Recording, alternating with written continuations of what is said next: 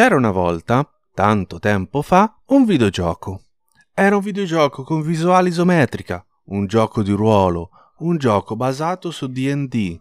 Il gioco con la pausa tattica, il gioco che ha portato la personalità ai tuoi compagni di viaggio. Quel gioco era Baldur's Gate.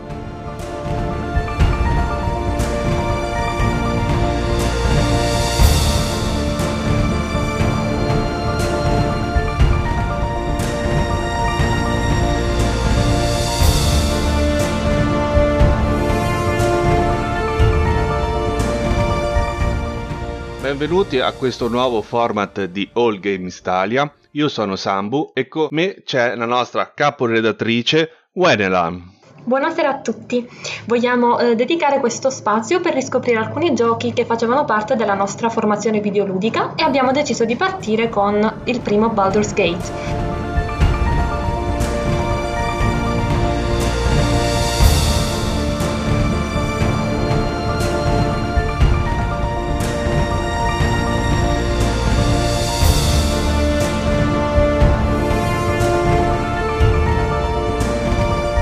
Qualche giorno è già disponibile l'early access del nuovo capitolo della serie, Baldur's Gate 3. Da veri old gamers noi siamo ritornati alle radici, abbiamo ripreso Baldur's Gate 1 e ci troviamo qui davanti alla locanda del braccio amico per parlarne un po'.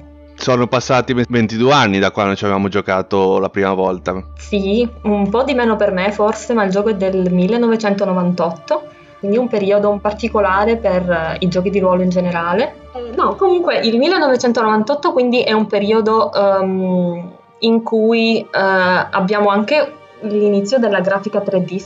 Ti ricordi, non, non, era più solo il processore quello che contava, ma anche che scheda video ci avevi nel PC. Esatto, invece Baldur's Gate fa una specie di passo indietro, ma cerca di capitalizzare su questo perché usa la grafica dipinta come viene poi definita, cioè delle aree che non sono un vero 3D ma che sembrano disegnate. Baldur's Gate voleva sfruttare al massimo i CD fino a poco tempo prima i giochi dovevano stare in qualche dischetto. Questo nuovo eh, dispositivi di distribuzione che contenevano 600 megabyte di roba e se voleva sfruttare questo spazio il più possibile. Il più possibile. E nonostante ciò Baldur's Gate ha preso 5 CD. 5 più poi un altro di, per l'espansione. Sì, eh, Tales of the Sword Coast, eh, che io non ho giocato per tantissimi anni, tra parentesi. È stata una delle prime espansioni che io ho mai conosciuto, diciamo, l'ho voluta per tanti anni e l'ho avuta molto, molto, molto dopo. Quando ancora c'è senso chiamarle espansioni? Prima di chiamarle sì. adesso DLC. E nonostante ciò, all'epoca comunque fu criticata abbastanza Tales of the Sword Coast perché eh, non aggiungeva abbastanza secondo alcuni recensori, in particolare non aggiungeva abbastanza alla storia, secondo loro, e comunque aveva un'intera area aggiuntiva, la torre di Dorlag. Aveva più di un'area aggiuntiva, cioè erano tre quest, di cui una quest era questa torre sì, lunghissima. Quattro quest. Che non tutti hanno apprezzato per questo dungeon lunghissimo con tanti piani. Sì, era molto dungeon crawly. Sì. Gioco deviava abbastanza da come era impostato. Dal gameplay ba- normale di, del gioco. Sì, perché Baldur's Gate eh, non c'era dungeon lunghi, erano tutte pick quest abbastanza brevi. Cambierà in Baldur's Gate 2 che invece faranno quest più lunghe, però invece erano tutte piccole quest, una buona esplorazione per fatte godere queste mappe che erano state disegnate, erano più che altro molte erano mappe di boschi, mi ricordo soprattutto la prima parte del gioco, viaggiavi più che altro tra boschi e piccoli paesi. Sì, è vero, ed era fighissimo anche il fatto che diversi boschi fossero comunque differenziati, cioè eh, Clockwood per esempio era diverso dalle aree iniziali che erano comunque diciamo erbose e dall'altro bosco che incontri nel gioco. Comunque si incontrano due o tre boschetti. Clockwood mi pare che è il più grande, ma ce ne sono diversi e sono tutti più o meno riconoscibili. Infatti, avendo disegnate pixel a pixel, si poteva dare quella e occupando addirittura, come detto, 5 CD, si poteva andare su quel dettaglio, quella caratterizzazione che fino a quel momento non era stata possibile perché tutti i giochi precedenti utilizzavano i tile per uh, costruire le proprie scenografie, quindi tanti mattoncini messi uno accanto all'altro che si ripetevano per, uh, per costruire le, uh, le, scene. Quindi, però, erano sempre mattoncini. Quelli i mattoncini erano, li potevi distribuire in modo diverso, però comunque sia, non potevi avere non potevi via- variare al singolo pix per dare una propria caratterizzazione specifica di quella mappa. Invece ogni mappa di Baldur's Gate era unica, non, non si riscontrava in, negli altri giochi. Esatto, e anche oggi comunque è molto più bello vedere queste mappe piuttosto che quelle che all'epoca erano diciamo tecnologicamente più avanzate di altri giochi 3D dell'epoca perché comunque sono invecchiate molto meglio già quando uscì Neverwinter Nights esatto esatto stavo pensando proprio a Neverwinter Night che quando uscì puntavano molto sul 3D, però come mappe più scarse di rispetto a quello che era, era rappresentato Baldur's Gate 1 e 2 prima. Sì, di, molto meno varie e comunque oggi più inguardabili, perché onestamente io tanta, eh, sono molto affezionata a Neverwinter Nights, ma vedere quei blocchetti, perché questo sono dei blocchetti colorati, um, in confronto alle mappe piene di dettaglio di Baldur's Gate è un'altra cosa.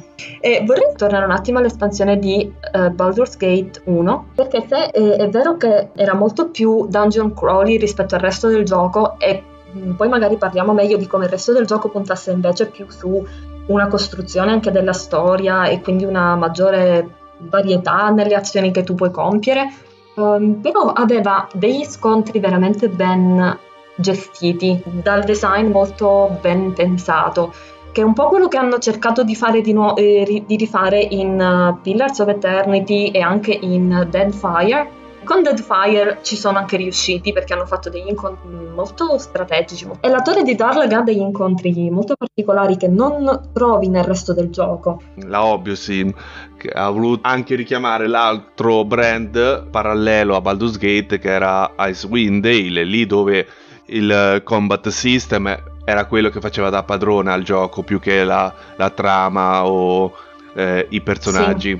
Sì. sì, e anche perché fondamentalmente il regolamento di D&D è molto combat based. Probabilmente hanno voluto, diciamo, concentrare in questa espansione la parte più tattica del regolamento. Diciamo la verità, eh, Baldur's Gate eh, iniziavi dal livellino e arrivi massimo e pare a livello 6, forse 7 con l'espansione. Non c'hai mh, mm, libertà tattica perché alla fine eh, ai primi livelli alla fine c'è poca disponibilità di incantesimi per inventarti chissà che tattiche particolari quindi dal punto di vista tattico il meccanismo che hanno messo in campo della, della pausa tattica non ti potevi inventare molto solo pochi livelli del personaggio secondo me sì, non era, non era molto fattibile. Anche se ci sono degli incontri particolari, è interessante l'utilizzo della pausa tattica rispetto ai turni e al tempo reale vero e proprio, um, dal punto di vista del combattimento. Però, diciamo, in generale, specialmente ai primi livelli, non c'era tutta questa grande possibilità di sbizzarrirsi con le abilità dei personaggi. Ecco, io ricordo proprio lo scontro di, davanti alla locanda di Bracciamico, che per me fu il primo brutto scontro, cioè il primo scontro ragionato. Fino a Bracciamico è il tutorial. Sì, però sopra ci sono anche gli Hobgoblin che erano abbastanza tosti, io ricordo, però anche quelli io li avevo fatti fuori, diciamo, selezionando il party dicendo attaccate, mentre questo, uh, il mago che sta davanti alla locanda di braccio amico, che ti assale all'improvviso mettendo fuori uso il party con uh, paura, mi sembra, c'era parecchi di, diciamo erano parecchi questi incantesimi che cercavano di farti perdere il controllo del tuo party. Sì e anche il fatto che eh, alcuni scontri sono in location abitate eh, e quindi tu viceversa non puoi utilizzare alcuni incantesimi ad ampio raggio, comunque ad area, tipo la palla di fuoco, eh, il mitico risolvi tutto, lancia la palla di fuoco, ciao, perché in quel momento gli, avresti colpito anche i civili e naturalmente questo... Um, avrebbe danneggiato molto la tua reputazione perché se Baldur's Gate c'aveva parti c'aveva la propria reputazione a seconda delle azioni che facevi cattive o buone la tua reputazione calava o scendeva. Sì, esatto.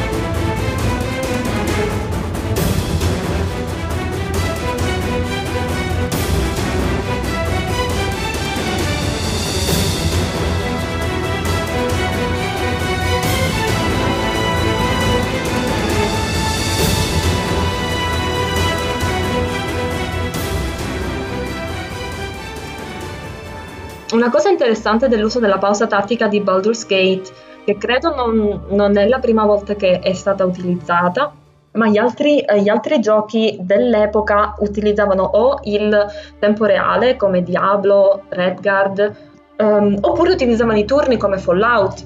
Esatto. Le due filosofie principali erano o il tempo reale o i turni. La pausa tattica, cioè gioco che va avanti da solo finché te non schiacci la spaziatrice che fe- fermi il tempo e dai gli ordini, è stata, diciamo, Baldur's Gate ha incarnato quel gioco che utilizzava al meglio quest- questa meccanica. Ancora adesso, quando parli di Baldur's Gate, tutti pensano al gioco che ha la vela pausa tattica. Quasi esatto. come un assioma diventato.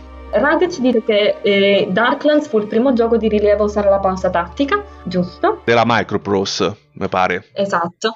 Quindi viene ripresa da uh, Baldur's Gate ed è un gioco che usa abbastanza bene la pausa tattica perché uh, la pausa tattica ha questo di uh, figo, diciamo così, rispetto ai turni, che ti permette di mettere in pausa l'azione ma nel momento in cui l'azione è in corso le cose avvengono tutte in contemporanea. Bisogna ragionare sul campo in maniera diversa da come ragioneresti a turni. Per forza di cose il lato tattico ne viene a perdere, però dall'altra parte è più difficile giocare safe, diciamo così. La pausa tattica di Baldur's Gate era un modo per nascondere un sistema a turni che comunque sotto c'era, perché comunque basandosi su DD che un eh, set di regole a turni il gioco nascondeva i turni che c'erano sotto. Sì, però non erano dei turni perfetti, perché per esempio, mentre in Temple of Elemental Evil, che è effettivamente a turni, il mio mago casta la palla di fuoco e la casta nel suo turno e nessuno può intervenire,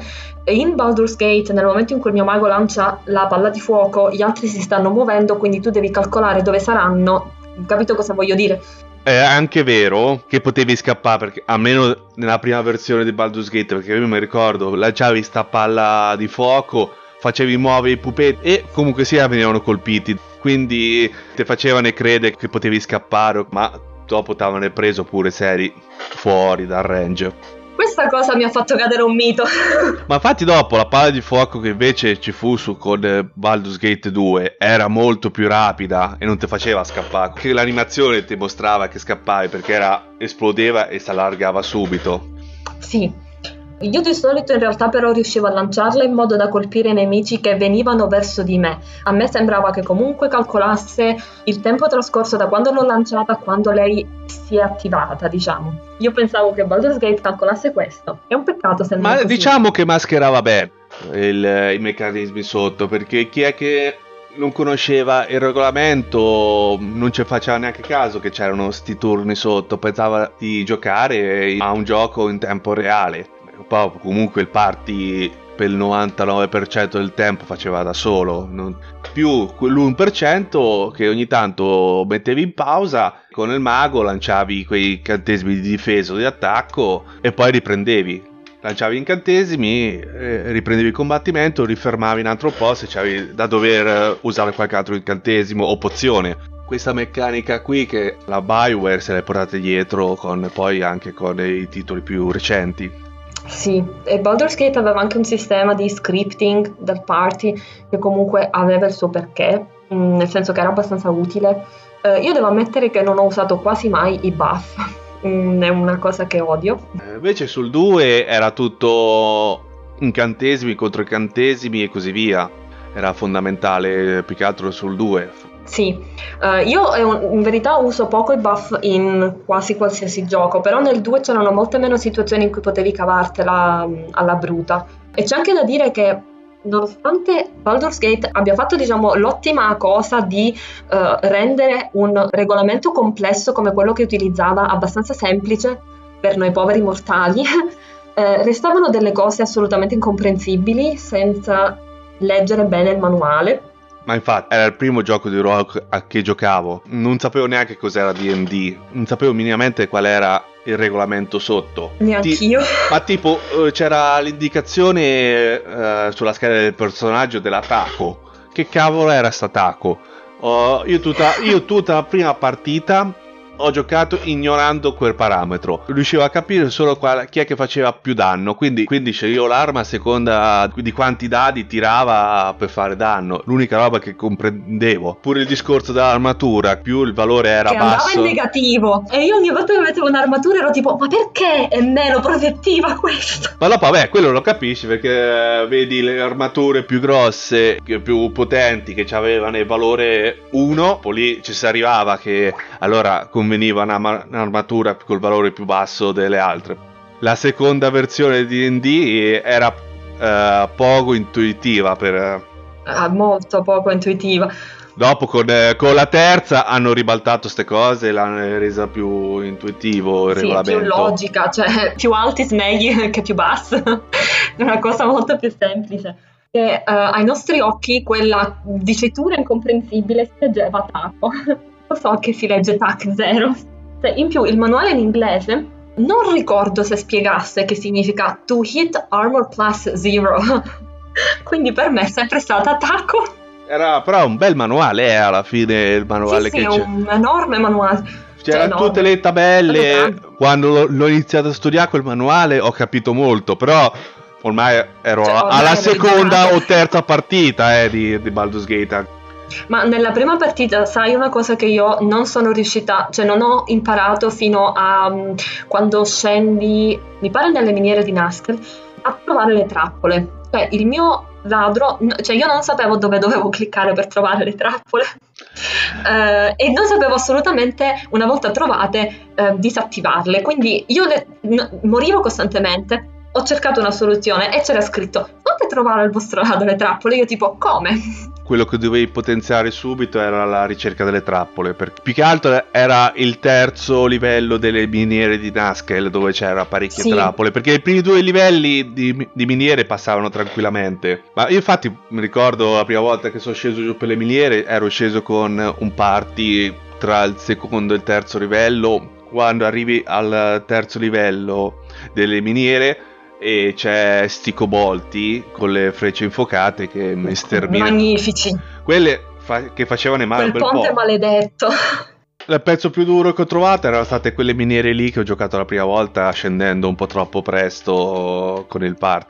La difficoltà era sarà media, mi pare, de- del gioco, almeno nelle impostazioni sì. di default. Sì. Diciamo che se mh, cioè Baldur's Gate è abbastanza aperto, nonostante non sia un open world, quindi tu mh, puoi spesso andare in aree che sono oltre la tua portata. Per esempio, una cosa che io um, feci nella mia prima partita, lo so che non ha senso ma io l'ho fatto, eh, sono andata alla locanda di Bracciamico, poi invece di entrare nella locanda io ho proseguito a nord e sono andata dove ci sono gli Ankeg, eh, dove c'è il paladino Agiantis, cioè quei mostri che escono da terra tutti verdi. Quelle cavallette giganti, dici? Sì, e loro ti uccidono con un... Se sei di quel livello miserabile come ero io, ti uccidono con un colpo. Ma quelli sputavano pure, mi pare. Sì, sputano, esattamente. E quindi io, um, cioè ovviamente tu hai un sacco di occasioni in, per fare quello che ho combinato io. Un'altra cosa, uh, un altro posto dove io sono andata prima del tempo è stata, sono state le rovine di Ulcaster e anche quelle mi hanno triturata, mi hanno uccisa e c'è anche un accidente di villaggio elfico, eh, scusami, non elfico, di mm. Helfling, eh, che ha un labirinto nascosto pieno di uh, scheletri e anche lì mi hanno uccisa. Però queste diciamo che sono aree da cui tu ti puoi allontanare nel momento in cui tu ci sei arrivato un po' troppo presto. Diciamo eh, che Baldur's Gate ancora manteneva quella libertà di muoversi della mappa andare in esplorazione anche se le mappe erano delimitate però comunque sì. sia spostandosi da un lato uno poteva andare in esplorazione molto inferiore che invece fu nel, nel 2 dove nel sequel sì non c'avevi una mappa libera te, no. le, le, location te le doveva qualcuno mostrare prendendo una quest perché sennò non, non potevi attivare quella mappa lì invece prima con Baldur's Gate 1 uno poteva andare alla fortezza dei Gnoll uh, quasi subito set dove sì. arrivare a Naskel, incontrare Minsk che, Minsk. Ti chiede, che ti chiede di andare a salvare la sua streghetta. Esatto, mi pare che ci sono solo un paio di aree eh, veramente nascoste in, di cui devi sapere, però in verità non credo che non ci puoi arrivare per di, caso. Di sicuro le, il bosco ammantato sì. eh, del quarto capitolo, quelli non ci potevi Come? andare all'inizio. Te le dovevi sbloccare finendo il eh, capitolo terzo, direi. Parlavi con uno o trovavi un messaggio per terra e da cui ti scoprivi che c'era questa miniera eh, che si trovava Sì. in quel bosco lì. Ti sbloccavano solo lì. Ma pure Baldur's Gate, finché non, è- non arrivavi al quinto capitolo, c'aveva il ponte elevatoio alzato, quindi non potevi entrare in città. Eh, però, per esempio, la città era bloccata comunque in un modo realistico, nel senso che tu sapevi benissimo dove era sulla mappa. Questa, la mappa di Baldur's Gate 1 è comunque è, diciamo più piccola di quella del 2, ma è- ti- se ti sembra perlomeno di farla tutta. Effettivamente cammini per tutte le aree, mentre in Baldur's Gate 2 tu passi per esempio da Atkadra al mm, Bosco delle Ninfe, senza fare il percorso che c'è in mezzo. Impieghi due giorni di cammino, ma non c'hai cose intermedie da cui fermarti. Esatto. Eh, Rag ci scrive, eh, a proposito degli Ankeg, che erano nemici tosti, ma da collezionista non si poteva rinunciare a ucciderli tutti per creare l'armatura speciale con i loro esoscheletri. È vero. Eh, bastava ucciderne uno, però. non, non serviva a sterminarli. Esatto. E te ne faceva una, eh, di armatura. Il C'era fa... anche la ehm, quest speciale del, del ranger del luogo che ti diceva ne puoi uccidere tipo 10, non mi ricordo quanti, perché più di questa quota disturba il... Sì, ma m- mi pare che te le potevi altamente sbattere. di Sì, te ne potevi fregare, ok, però... Più che altro è che ti pagavano un prezzo buono per le prime 10 carcasse Sì. che portavi. Mi pare di sì, comunque erano molto fruttuose, molto, fruttavano molti soldi. L'armatura era buona perché era un'armatura completa, però molto più leggera. Sì, molto più leggera, anche se di un orrendo verdastro, era molto più leggera. E io ricordo che nella mia prima partita feci anche questa cosa molto simpatica. Io volevo un'armatura completa. Non mi ricordo se non avevo i soldi per prenderlo, ero solo tirchia. In ogni caso decisi che la volevo e uccisi un soldato di Han che incontrai in un'area, non ricordo quale, per prendermi la sua armatura. Hai fatto la cattiva allora. Sì.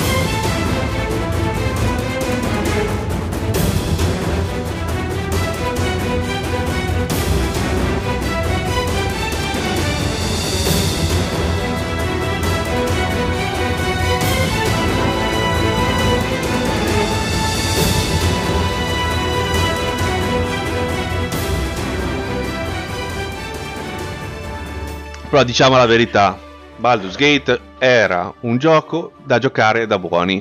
Essenzialmente sì. Ma no, Diciamo eh, se- che- non era, se- era, eri costretto. Sì, perché anche se tu avevi diverse op- opportunità di fare il malvagio, ma alla fine la storia generale non cambia poi così tanto. Non cambia per nulla, credo. No, no, non cambiava e in niente. più essere malvagio, malvagio malvagio ti porta sempre più malus. non c'avevi vantaggi Non perché avevi. più la reputazione era bassa e più i prezzi al mercato erano costosi. Eh, se Esatto. scendevi sotto il punteggio di 3, mi pare, di reputazione, non potevi entrare neanche in città che ti attaccavano le guardie. O facevi Sì. una carneficina. Ti si abbassava ulteriormente la reputazione. Il problema è che non c'aveva un- una gran gestione delle fazioni. Attaccavi una guardia, ti si inimicavano poi tutti i civili e scappavano e, e- e facevi una strage anche di civili perché erano tutti diventati col circoletto rosso. Anzi, li Esatto. attacca la- l'intelligenza artificiale li attaccava lui. Se c'avevi un arco, li sterminavi, sterminavi i civili senza neanche poterlo fermare il tuo, il tuo personaggio. Sì, è esattamente così. Io in parte vorrei difendere una cosa del modo in cui hanno gestito ciò, ma prima voglio rispondere a Ojo che mi chiede se sono caotica o neutrale. Sì, sì, io sono quella che salterebbe, che non salta dal ponte, ma se vuole uccidere la guardia di Am lo fa. perché vuole la sua armatura. Eh, no, volevo difendere un attimo questa, questa cosa perché io credo che loro abbiano cercato di fare una cosa realistica, nel senso che se tu uh, hai una reputazione così terribile è ovvio che tu non possa entrare nelle città. E questo secondo me sarebbe andato bene se l'avessero sposato con una gestione del party un pochino diversa, nel senso che i tuoi companions malvagi dovrebbero capire che tu fai determinate cose per tenere una certa reputazione con il resto del mondo. Perché comunque i tuoi companion malvagi come Monteron, eh, a parte Monteron che è pazzo, ma eh, Xar, no era Xar quello eh, pazzo. Sì, più Xar, sì. Uh, quindi Monteron, uh, Edwin, uh, Viconia, sono comunque persone che vivono nel mondo, quindi si suppone che non vadano in giro a fare carneficine. Invece non c'è questa doppia gestione delle cose, reputazione bassa e quindi nessuno ti può vedere, oppure hai una reputazione troppo alta e quindi i tuoi stessi companion sono infelici. È un po' frustrante fare il cattivo in Baldur's Gate. Sì, è vero. Stai sottolineando questo perché avere un part non eh, amalgamato portava grossi problemi pure. Eh, eh, l'hanno fatto apposta i programmatori, ma te inizi il gioco che puoi assoldare una coppia di malvagi e poi una coppia di buoni. Quindi parliamo di esatto. Montaron e Kazar. E, e poi qui dove ci troviamo a alla locanda del braccio amico c'è Khalid e Jaera a soldavi. Esatto. E quindi partivi il gioco con, un, con due buoni e due cattivi nel party. E Moen. E vabbè, la tua sorellina adottiva, sì. Un party iniziale che era forzato, no, non scappavi da quello. Fino a meno finché non arrivavi a Bergost. Però per quando arriverai a Bergost vedrai che 9 volte su 10 tra di loro saranno già scannati. Sì, è vero avevano emesso da qualche parte qualche script per cui a un certo punto perdevi il controllo completo di questi quattro personaggi e aspettavi e loro che si menavano praticamente aspettavi che rimanesse vivo qualcuno di loro e a seconda di chi era rimasto vivo li riprendevi e andavi avanti però ti hai dimezzato il party sì, è vero. Era difficile tenere l'equilibrio. Uh, volevo dire che eh, i companions avevano la maggior parte, non tutti dei companions avevano una doppia gestione. Eh, da una parte si potevano azzuffare tra loro, quindi appunto se tu avevi Jaheira e Khaled, in particolare Jaheira, io ricordo che era insopportabile, qualunque cosa tu facessi, lei era infelice. Perché o eri troppo buono, eri troppo cattivo, o qui, o lì. Vabbè, eh, Jaheira era una rottura del coglione. Eh, mm, una, una ragazza simpaticissima era. sì, una ragazza molto particolarmente mm, dalle opinioni molto forti. Comunque si appiccicavano tra di loro e c'erano anche delle coppie in particolare che non potevano mai andare d'accordo, come Minsk ed Edwin, per ovvi motivi di eh vabbè, eh, era naturale, cioè, avevano uno una missione antitesi dell'altro, uno voleva uccidere la strega, eh, uno voleva, la voleva salvare, non è che potevano eh. andare tanto d'accordo tra di loro.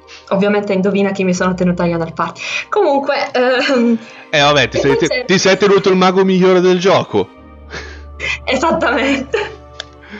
Um, e poi c'era un'altra cosa, cioè i, i, tutti i companion che avevano una missione come Jaheir e Khaled, come anche Montanon e Xar e anche come Edwin e Minsk, nel momento in cui tu mettevi troppo tempo per i loro gusti ad arrivare al punto della missione, potevano in qualunque momento abbandonarti.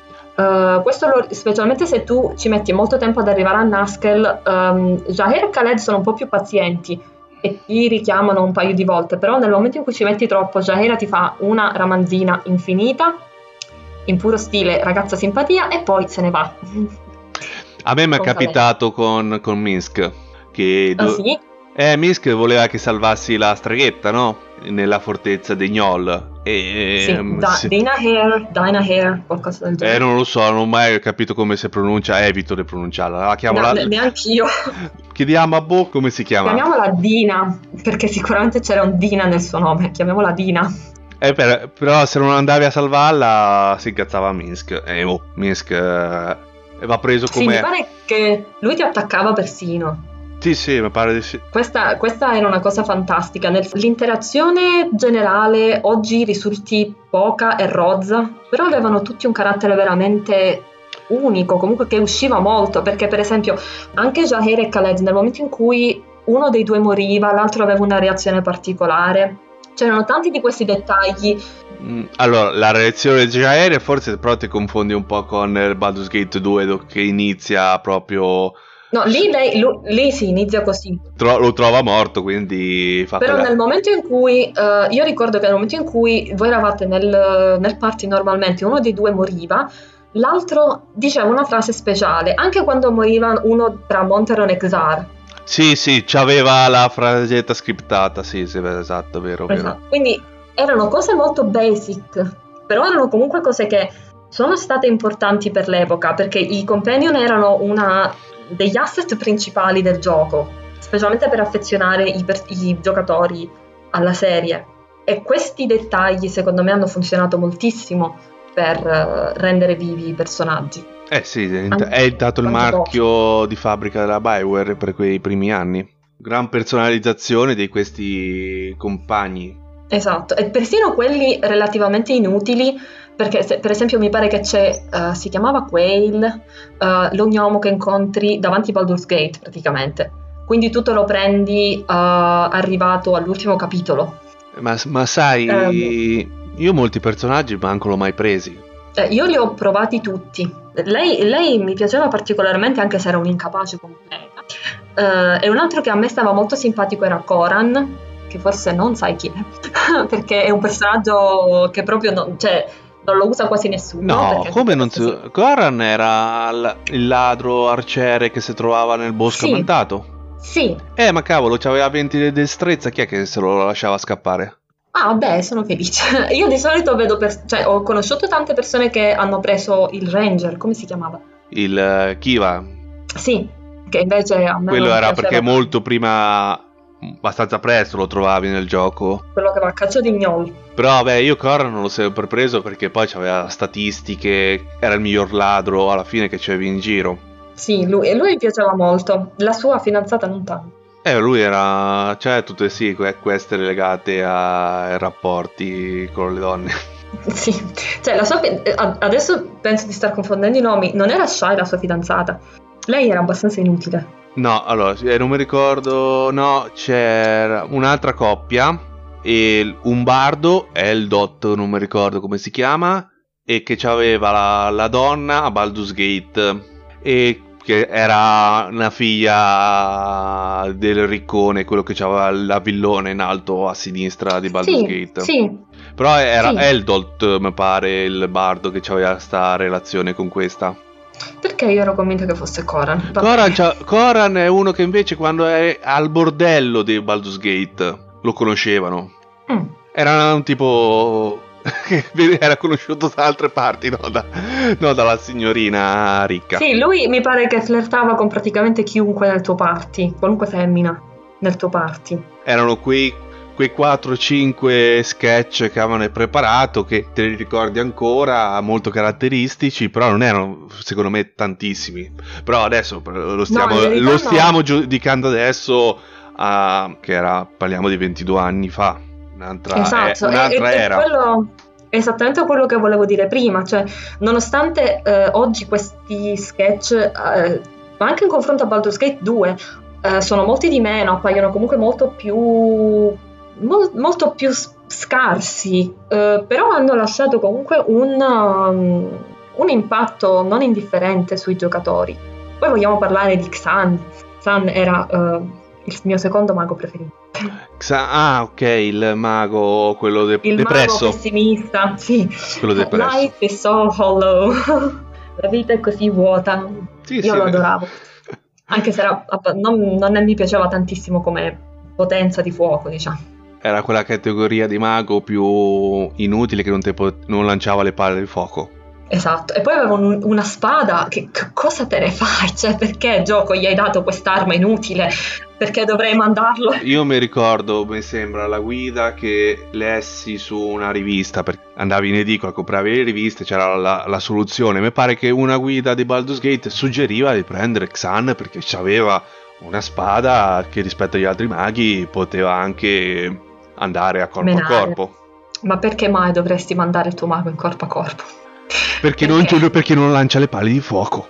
Ah, quindi così ne puoi reclutare un altro, in questo senso. almeno fa qualcosa, non lancia le pali di fuoco, almeno va a colpire con la spada su. Ha senso. Ha perfettamente senso. Era risulta- per il gioco risultava essere un pugnale che poteva indossare solo lui, però aveva le statistiche di una spada, mi pare.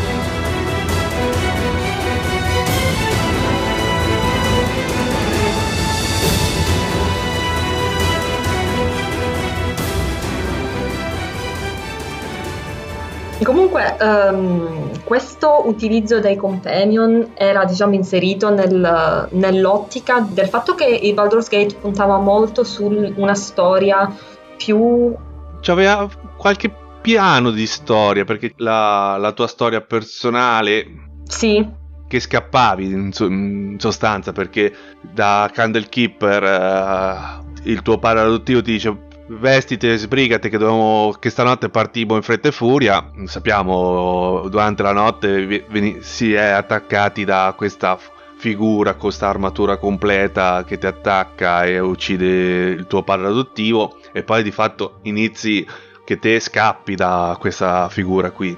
Quindi, sì, esatto, e cerchi di scappare. quindi scappare prima per- inizi scappando e poi finisci fronteggiando da chi scappavi all'inizio. Ojo, Ojo ci chiede di non fare spoiler. Eh, vabbè, ma Ojo è mm, il passato, siamo nel 1998. oh, se, se vuoi giocare il 3 e un minimo sapere come è finito l'1, almeno quello. Adesso, secondo te, quelli che ascoltano si vanno a comprare Baldur's Gate 1? No, si comprano il 3 che sta uscendo adesso. Gli serve sapere co- cosa raccontavano i primi capitoli. Comunque non, stiamo, non, non facciamo spoiler, stiamo parlando dell'inizio del gioco. Questa vicenda nostra si intreccia con eh, la situazione locale che dire che era un periodo di crisi era dire poco. Sì, esatto. E questo per me è stato uno dei primissimi giochi che aveva una trama simile. Uno dei primissimi giochi che io abbia giocato, intendo dire, cioè che avesse una trama, per esempio Diablo, che appunto avevo giocato prima, ha comunque una trama, eh, a parte che definire trama servono le Eh, virgolette, no, ma forse sì. Ehm, comunque diciamo che era abbastanza non importa chi sono le persone coinvolte, non importa c'è questo super maligno, vai a eh, piegarlo, diciamo così. Qui invece Baldur's Gate aveva una cosa un po' più complessa, c'erano eh, degli intrighi politici, il, il piano stesso del malvagio era qualcosa di eh, meno stupido rispetto al solito, eh, già il piano di indebolire il ferro in modo da eh, minare l'economia del posto. Sto più o meno facendo spoiler, vero? Tutti i fatti che, che forse sembravano neanche collegati, poi man mano scopri che uno era legato all'altro, dalla, Esatto. dai banditi che in- infestavano le, le strade che portavano a Baldur's Gate, alla scarsità di metallo buono, perché tutte le armi fatte col metallo eh, si rompevano eh, facilmente, Mm, la crisi politica, che, la guerra che sembrava che potesse scoppiare da un momento all'altro. Quindi era proprio un ambiente veramente che difficile in quel momento, quella, quella regione lì in cui ci Esatto. stiamo muovendo. E la cosa figa è che questo riusciva, cioè il fatto che all'inizio tu ti trovi eh, sen- cioè, con un obiettivo prossimo molto chiaro, cioè arrivare alla locanda di Bracciamico, un obiettivo a lungo termine relativamente oscuro, nel senso che oh, sai che prima o poi dovrai vedertela con l'assassino di tuo padre, ma non hai idea di chi sia, cosa sia, dove sia, eh, eccetera, eccetera. Cioè non hai già l'idea, ok, andiamo a picchiare il cattivo. E quindi nel frattempo tu esplori questo posto e scopri tutti questi problemi. Il gioco ti dà un'idea di essere un mondo che funziona a prescindere da te, anche se in realtà poi ti accorgi che tutti questi elementi sono parte della tua storia, in maniera un po' diversa da come in un open world in cui ci sono tante questioni che effettivamente non ti riguardano però nello stesso tempo l'idea che, che, che, dava Baldur's Gate è di un gioco non così chiuso, non così, uh, ok, tutto gira attorno a te, tu sei il protagonista. Non so se mi spiego. Una cosa impossibile la fa Fallout, per esempio, ma Fallout la fa uh, per davvero, cioè mentre, mentre, tutti gli elementi di Baldur's Gate effettivamente lavorano per la tua storia, anche se tu non, non lo sai, in Fallout tu hai effettivamente tante questioni che eh, non ti riguardano direttamente, non riguardano la tua missione, quella di trovare il chip dell'acqua, ma in cui tu diciamo incappi. Quindi quello è effettivamente un mondo più scollegato da te. Non so se mi sto spiegando. Sì, bene. sì, ti sei... diciamo però Fallout tutte queste cose molto scollegate con te, però te influisci sempre molto di più eh, rispetto sì. a Baldur's Gate. In, in, sì, in Fallout tu puoi incidere di più. Incidi di più anche perché a seconda di quello che fai, quella, quella cittadina lì ha un risultato diverso se ti sei comportato in un modo o in un altro. In Baldur's esatto. Gate, indipendentemente dal tuo allineamento, farai sempre quella cosa lì. Andrai a eliminare i Naskel, le ripulerai e poi andrai da un'altra parte a, a combattere i banditi no, non c'hai ve- vere scelte che influenzano la trama o l'ambiente. L'ambiente viene influenzato esatto. come è previsto dalla trama. È previsto che te ah, vai a Naskel a ripulire le miniere, poi scopri co- cosa succede per i banditi, così via. Eh, le tue scelte non, non influenzano le conseguenze de- che hai sull'ambiente. La esatto. conseguenza è, è prescritta dalla trama. Uh, Rag ci dice uh, Baldur's Gate è il fato, Fallout il libero arbitrio. E in effetti è un po' così. Però appunto va detto che Baldur's Gate maschera abbastanza bene questa cosa. Come poi fa in maniera molto più in grande un po' più libera il primo The Witcher che fondamentalmente è su rotaia ma non te ne accorgi fino a che non arrivi alla fine. Ma il primo Witcher fa quella, quella cosa che ti dice guarda che questa conseguenza, sto, sto, fatto che hai visto adesso è colpa di quella scelta che hai fatto un capitolo, due capitoli prima, te la sottolinea, sì. quella variazione te la sottolinea come conseguenza tua. E quindi sì, eh, tornando al discorso che stavi facendo, The Witcher 1 ti permette anche di incidere di più rispetto a Baldur's Gate, perché in Baldur's Gate in realtà cioè, incidi su molte cose minori, però la storia resta fondamentalmente quella in tutti i suoi aspetti. Mentre The Witcher un po' ti fa cambiare le cose, però fondamentalmente sono tutte e due due storie su rotaie. Un saluto Tony che è arrivato, grazie mille. Uh, lui commenta This action will have consequences. Esatto, questo è un po' il leitmotiv un certo periodo videoludico molto recente, quello di sottolineare il fatto che l'azione ha delle conseguenze, che è, è un po' una cosa a doppio taglio secondo me, perché da un lato può avere il suo perché nel momento in cui eh, sottolinea un effettivo cambiamento, da un altro lato eh, dà molta più importanza di quanto non ne abbia ad alcune scelte che in realtà hanno conseguenze veramente molto risibili. Diciamo che questa cosa delle conseguenze il più è stato Fallout che oltre a dare conseguenze diverse ti dava anche 10 modi diversi per fare quelle, quelle, cose. Cioè sia la possibilità di scegliere da che parte andare la storia, ma sia anche come. Quindi ti dava una libertà che oltre a Fallout non è che l'ho ritrovata in altri titoli. Quando ho giocato Fallout ho rivalutato un po' in negativo Baldur's Gate che avevo giocato qualche anno prima. Eh, ma penso sia inevitabile. Eh, eh Baldur's Gate, eh, scusami, Fallout riesce un po' a unire due, questi due tipi di mh, libertà, perché da una parte noi abbiamo alcuni giochi che eh, sono molto liberi um, dal punto di vista, diciamo, narrativo, quindi ti, ti danno una narrazione più o meno divisa in rami. Dall'altra tu hai uh, dei giochi che invece propendono più per una libertà di approccio.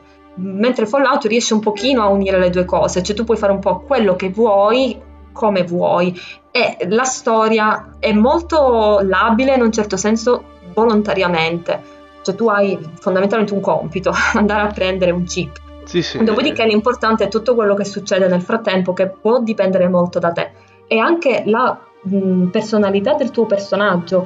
Uh, benché sia Baldur's Gate che Fallout lasciano il tuo personaggio vuoto, diciamo così, cioè tu puoi scegliere il suo approccio, le statistiche in Fallout uh, hanno molto più impatto sul tuo personaggio rispetto a quelle di Baldur's Gate. La più ovvia è la bassa intelligenza che ti fa parlare come un troglodita. Sì, sì, il sistema abilità e, statist- e caratteristiche di Fallout è uno credo dei migliori che pur hanno mai stato messo in campo perché poi soprattutto l'utilizzo dei check eh, sulle abilità in ogni punto ogni dialogo in ogni azione veramente ti fa, ti fa sentire che anche le scelte nello sviluppo del personaggio influenzano il tuo gioco. Sì. Ed è un equilibrio che è stato ripreso e mimato da tanti RPG moderni per esempio uh, Tides of Numenera eh, con i check uh, no, non, si, non, si, è rifatto specificamente a Fallout però anche, anche, lui fa un sacco di check però non ha, un, non ha raggiunto lo stesso equilibrio che ha raggiunto Fallout da questo punto di vista. Uh, e quindi in un certo senso maggior, cioè, hanno più peso le scelte che tu fai in Fallout. Sti check in Baldur's Gate erano secondo me pochi. Ce n'era qualche check sul, sul carisma e poco altro in eh. Baldur's Gate perché sì. più che altro Baldur's Gate giocavi soprattutto poi col 2 era sulla componente tattica dei combattimenti quindi a seconda di come avevi sviluppato il party facevi le scelte su come eh, impostare i, combatti- i, combattimenti e così via non tanto però non mi ricordo eh, avevi sviluppato il personaggio in un modo diverso ti portasse a delle aperture di scelte diverse, opportunità o meno diverse. Io non me ne ricordo mai in Baldur's Gate. Un, che... un paio di check c'erano, sì, però se non sbaglio, pochi. però veramente eh. Esatto, rispetto a un, come dicevamo, a altri prodotti come Fallout dove eh, avevi sviluppato un personaggio in un modo, avevi preso dei compagni invece che altri, ti apriva e ti chiudeva anche. Te per molte Alcune cose... strade non, alcune strade, no, alcune cose non le vedevi mai finché non giocavi con un altro personaggio completamente diverso. Sì. Baldur's, Gate, Baldur's l'ho, Gate Baldur's 2 Gate l'ho giocato 4 o 5 volte, non mi è cambiato mai niente. Cioè, l'ho rigiocato, è sempre quella. Non hai notato cose che, oh, questa non me l'aveva fatta fare la volta scorsa. No, sì, eh, è vero, Fallout da questo punto di vista era molto più incisivo. Baldur's Gate era, più, era, già più spostato verso quel tipo di gioco che ti fa fare scelte esplicite basate sulle tue scelte, diciamo, narrative. Mentre Fallout riesce, riusciva a fare tutte e due le cose, sia quelle narrative in cui tu potevi scegliere se appoggiare questa o quella fazione, sia quelle diciamo uh, dovute al, a come tu eri fatto e a, a come il resto del mondo reagiva a questo.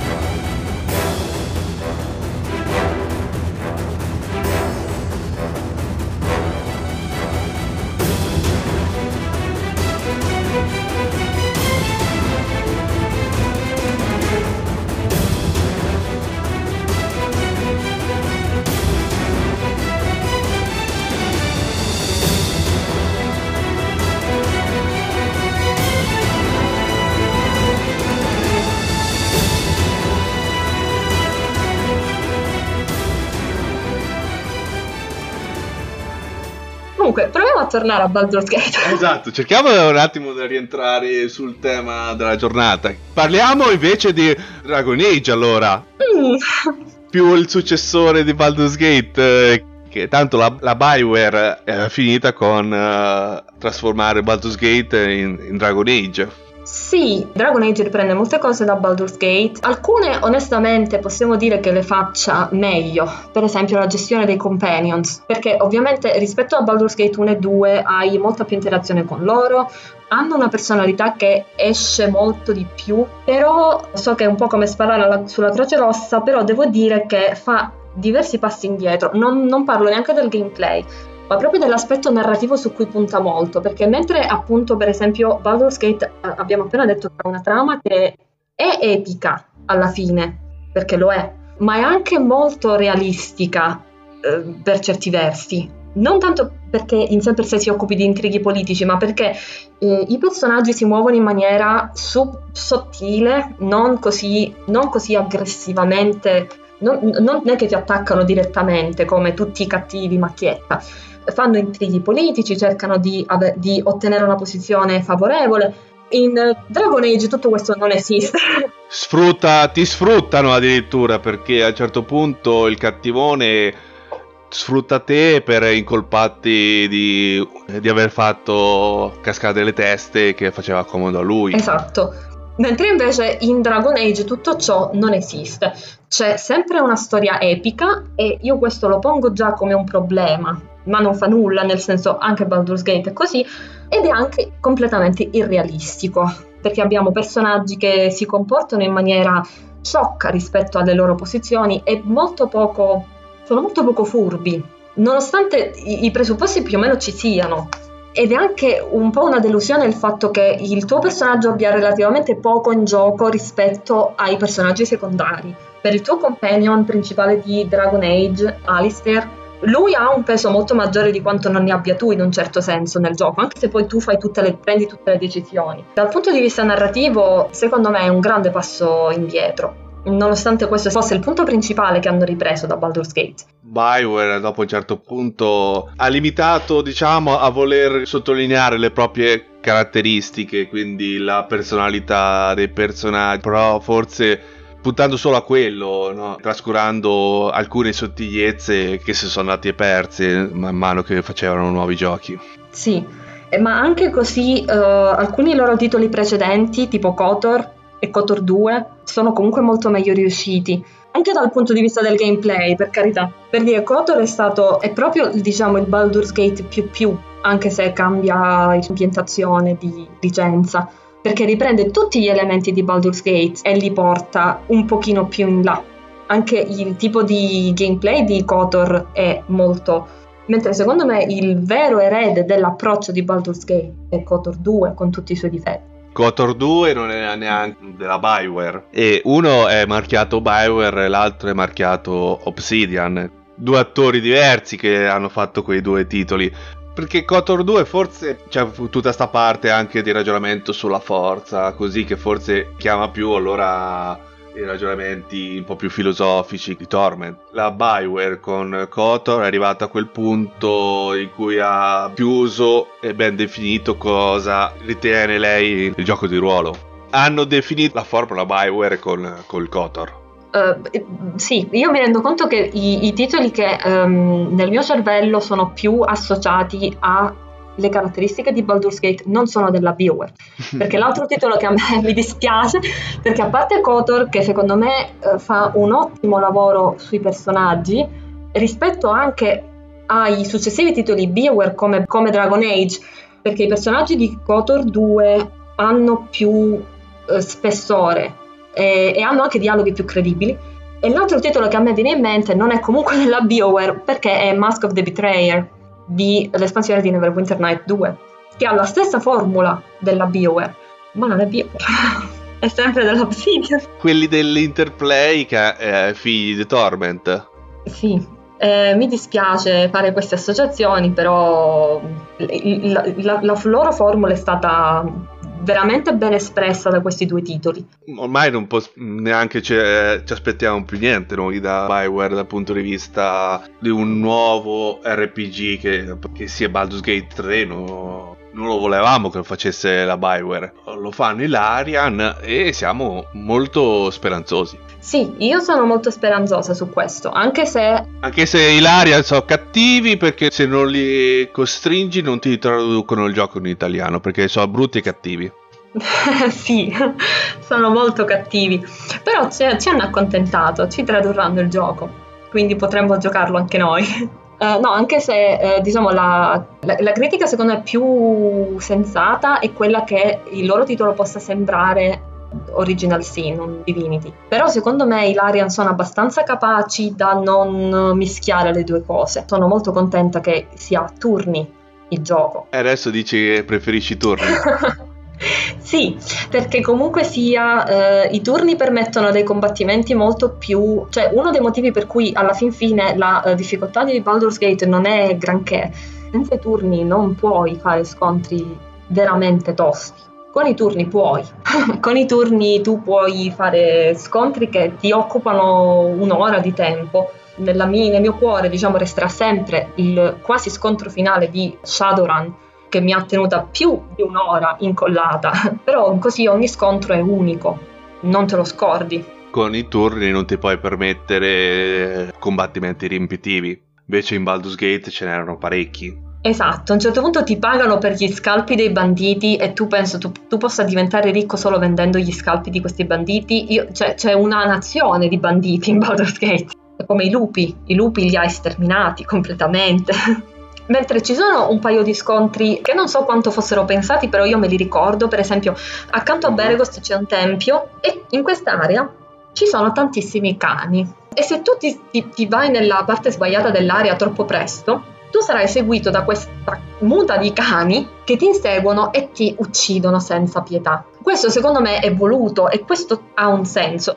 E secondo me quindi questa è una buona scelta da parte dei Larian, onestamente, anche perché permette, se io penso a Original Sin 1 e 2, con il loro sfruttamento del terreno, dell'ambiente comunque, e la loro capacità anche di far muovere, di far giocare più persone contemporaneamente, puzzle e soluzioni a delle situazioni in cui bisogna agire in concordanza, diciamo così, uh, secondo me può uscire una, una, bella cosa. Dai filmati che ho visto rispetto agli Original Sin hanno implementato molto anche il discorso delle altezze dei vari livelli a un Original Sin 1 che invece era sempre piatto non, non c'avevi mai dover muoverti sull'asse Z in, nel, nel 2 un po' sì un po' sì, se, cioè, se eri più in alto c'avevi la gittata migliore degli archi, così sì. delle armi. Comunque sì, hanno arricchito il loro gameplay che era già molto più ricco uh, di altri. Sì. Eh, dicevamo l'interazione con l'ambiente, l'interazione con l'ambiente di Baldur's Gate era zero. Sì, sì, è vero. Uh, mi pare che nel 2 potevi distruggere alcune casse, nel primo penso di no. Cioè tu potevi eh, forzarle con eh, la, con la forza bruta, ma non si rompevano. Cambiava molto Esatto, mentre invece in Neverwinter Night questa cosa fatti- eh, la puoi fare, puoi rompere tutto e per me era un grande divertimento, io spaccavo tutto quello che volevo. Devi interagire distruggendo gli oggetti che erano stati messi dentro le stanze. Sì, era molto figo. Sì, però non, non, potevi neanche spostarli o cosa che fai invece con gli original sì, che tutti gli oggetti li sposti, li metti come te pare e ci fai le cataste una sopra l'altra. Li lanci al nemico. cosa che Neverwinter Night era ancora molto base. Apri la cassa e distruggi la cassa. C'era molto di Era anche molto macchinoso per certi versi.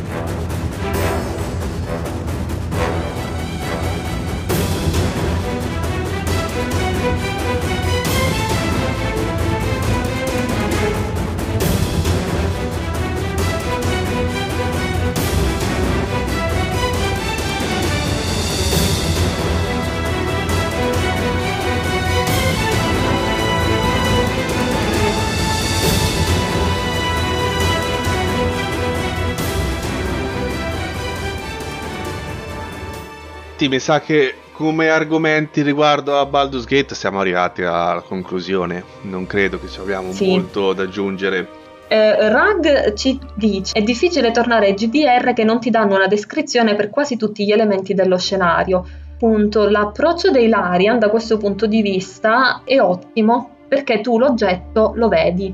Nei giochi Larian tu hai l'approccio, diciamo, approccio di ultima, in cui ogni oggetto è toccabile. Cioè se c'è un oggetto lì tu lo puoi prendere, spostare, non, non c'è un oggetto fisso al muro. Secondo me questo è il nuovo descrizione per tutti gli elementi dello scenario. L'oggetto si descrive da solo perché c'è anche la possibilità di mettere tutti quei dettagli che una volta invece dovevi andare a descrivere per forza con, attraverso il esatto, testo. Fallout esatto. lo faceva bene, eh? Non ricordo papiri che c'erano tipo in Torment. Sì, ma in, in, Torment non è che ci fossero tanti papiri, eh, Tides of Numenera ha qualche papiro in più e in verità secondo me il più prolisso di tutti è Pillars of Eternity, perché per alcuni, in alcuni casi tu hai veramente muri di testo. A proposito di testo, adesso il, ti ricordi com'era invece il diario di Baldur's Gate? Oh mio dio, sì, quello prima dell'Enhanced Edition per ritrovare un pezzo di quest che dovevi rileggere, dovevi riscorrerlo tutto in cerca di quel pezzettino che ti interessava, ma... Sì, questo è quando il realismo va un pochino troppo oltre, cioè era un vero e proprio diario. Finché ai primi capitoli te la salvavi, le quest erano abbastanza corte, la facevi, non ci avevi neanche bisogno tanto del diario, ma quando entravi a Baldur's Gate che si aprivano quest nuove e non sapevi più dopo a cosa avevi lasciato in sospeso. Cosa dovevi fare, dove dovevi andare. no, perché mi ricordo veramente è stato difficoltoso la prima volta che sono entrato a Baldur's Gate perché non ero abituato, avevo tutte queste queste che si aprivano in poco tempo, tante queste che non potevi portare avanti tutte insieme. Quel diario lì è quel momento... No, era un inferno, era un inferno. diciamolo, era un inferno. Per fortuna l'ultima volta che ci ho giocato l'ho giocato però non uh, puro, l'ho giocato con quello che era uh, BG22, un, uh, un mod che caricava di fatto tutto Baldur's Gate 1 dentro il motore grafico di Baldur's Gate 2. Un po' quello che avete fatto adesso con la versione Enhanced.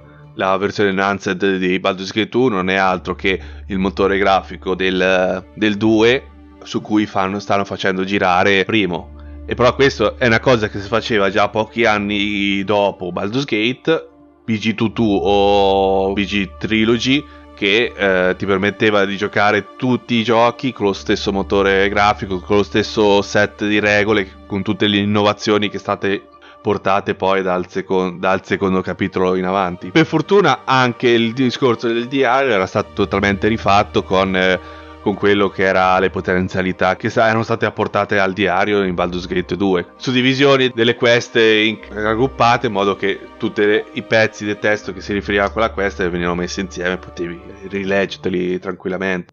Io ricordo che era molto poetico il diario di Baldur's Gate 1, ma assolutamente poco pratico.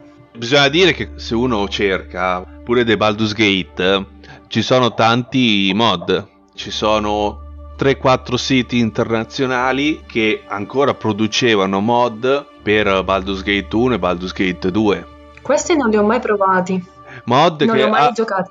che aggiungono personaggi al tuo party, nuove quest e così via. Ricordo tipo un pro- c'era un progetto, mi pare che si chiamava NPC Project, una roba del genere, che aggiunge- sì. aggiungevano, aggiungevano altri dialoghi a Baldur's Gate 1 sulla, sul tipo di quelli che ci sono in uh, Baldur's Nel Gate 2. 2. con tutte anche queste personali. Sì, è, è vero, quello è l'unico mi sa che ho provato. Però diciamo che Neverwinter Night aveva comunque dei mod stupendi. Neverwinter Night, dopo sì, lì era proprio l'apoteosi del, del mod. Quindi c'era veramente, veramente di tutto. Anche molti tilset eh, per creare ambientazioni molto ma molto più belli di quelli eh, originali della Bioware che erano tutti cubettosi che non si guardavano. Sì, sì, è vero. Tra l'altro penso ci siano dei moduli di Baldur's Gate sia uno, sia uno che due fatti con il motore di Neverwinter Nights. e erano riusciti anche a rifare molto molto bene le location e i personaggi. Di Baldur's Gate abbiamo praticamente detto tutto il dicibile. Altro da aggiungere non credo. Semmai ne, ne, torniamo un giorno a parlare invece di Baldur's Gate 2 più approfonditamente. Che merita. Che forse merita, che forse c'è personaggi forse anche più profondi di Sarevok. Sì e no.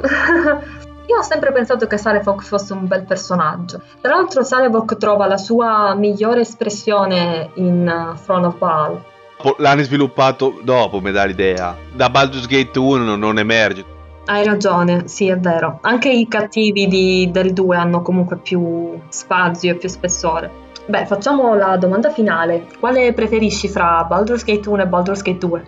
Più sull'1 alla fine. Mi sono ritrovato sempre meglio a giocare, no con l'1 che con il 2. Meno epico, tutto quello che avevi lo gestivi. Il 2 qualcosa tralasciavi, non riuscivi a gestire tutto. Io per essere sempre molto completista mi piaceva perdevo troppo su Baldur's Gate 2 e non ho mai apprezzato in pieno. È stato molto carino. Io invece ho apprezzato di più il 2 perché mh, era più vario come ambientazione e io adoravo la parte dell'Underdark e sono riusciti secondo me a dare un tocco unico a moltissime ambientazioni, cioè nonostante siano molto varie, hanno tutte diciamo il loro perché. Sì, sì, però veramente si saltava da una parte all'altra. Era proprio un uh, allerchinaggio di ambientazioni. Molto. Fallo fatto. Sì, spaziavi, fallo, spaziavi molto. Fallo fatto a Torment che c'hai tutti i vari piani che, dove spaziare. In verità credo che in Torment spaziavi di meno, paradossalmente. esatto. Perché in Baldur's Gate 2 tu ti facevi uh, il piano normale, come si chiama, dove c'era Atkatla, e già lì tu avevi Atkatla, il posto del drago, um, le ninfe, le, le driadi, scusa, scusami, il boschetto dei druidi, però Atkatla era bellissimo. Eh, poi avevi l'Underdark, avevi eh, il piano astrale lì dove finivi quando entravi nel teatro. Avevi due tipi di Underdark in realtà, perché avevi sia tutto, tutta la città dei Drow, sia uh, il resto dell'Underdark, poi andavi nella città elfica. Con il 2 non ci siamo fatti mancare niente. No, veramente no. Vabbè, ne parleremo anche di questo in un'altra occasione. Uh, salutiamo tutti quelli che ci hanno seguiti, grazie mille a tutti quanti. Alla prossima. Non sappiamo di cosa parleremo, non, sa- non sappiamo quando ne parleremo. Aspettateci, prima o poi torneremo a parlare di qualche altro gioco. I video a cura di, di Ojo di sicuro non mancheranno. Sicuramente, infatti. Seguiteci su YouTube, seguiteci su Twitch. E venite sul nostro forum uh, di All Games Italia venite a scrivere a, comment- a commentare questa nostra chiacchierata sul forum se volete aggiungere qualcosa. E diteci qual è il vostro titolo preferito fra Baldur's Gate 1, Baldur's Gate 2 e perché. Alla prossima! Alla prossima! Ciao ciao!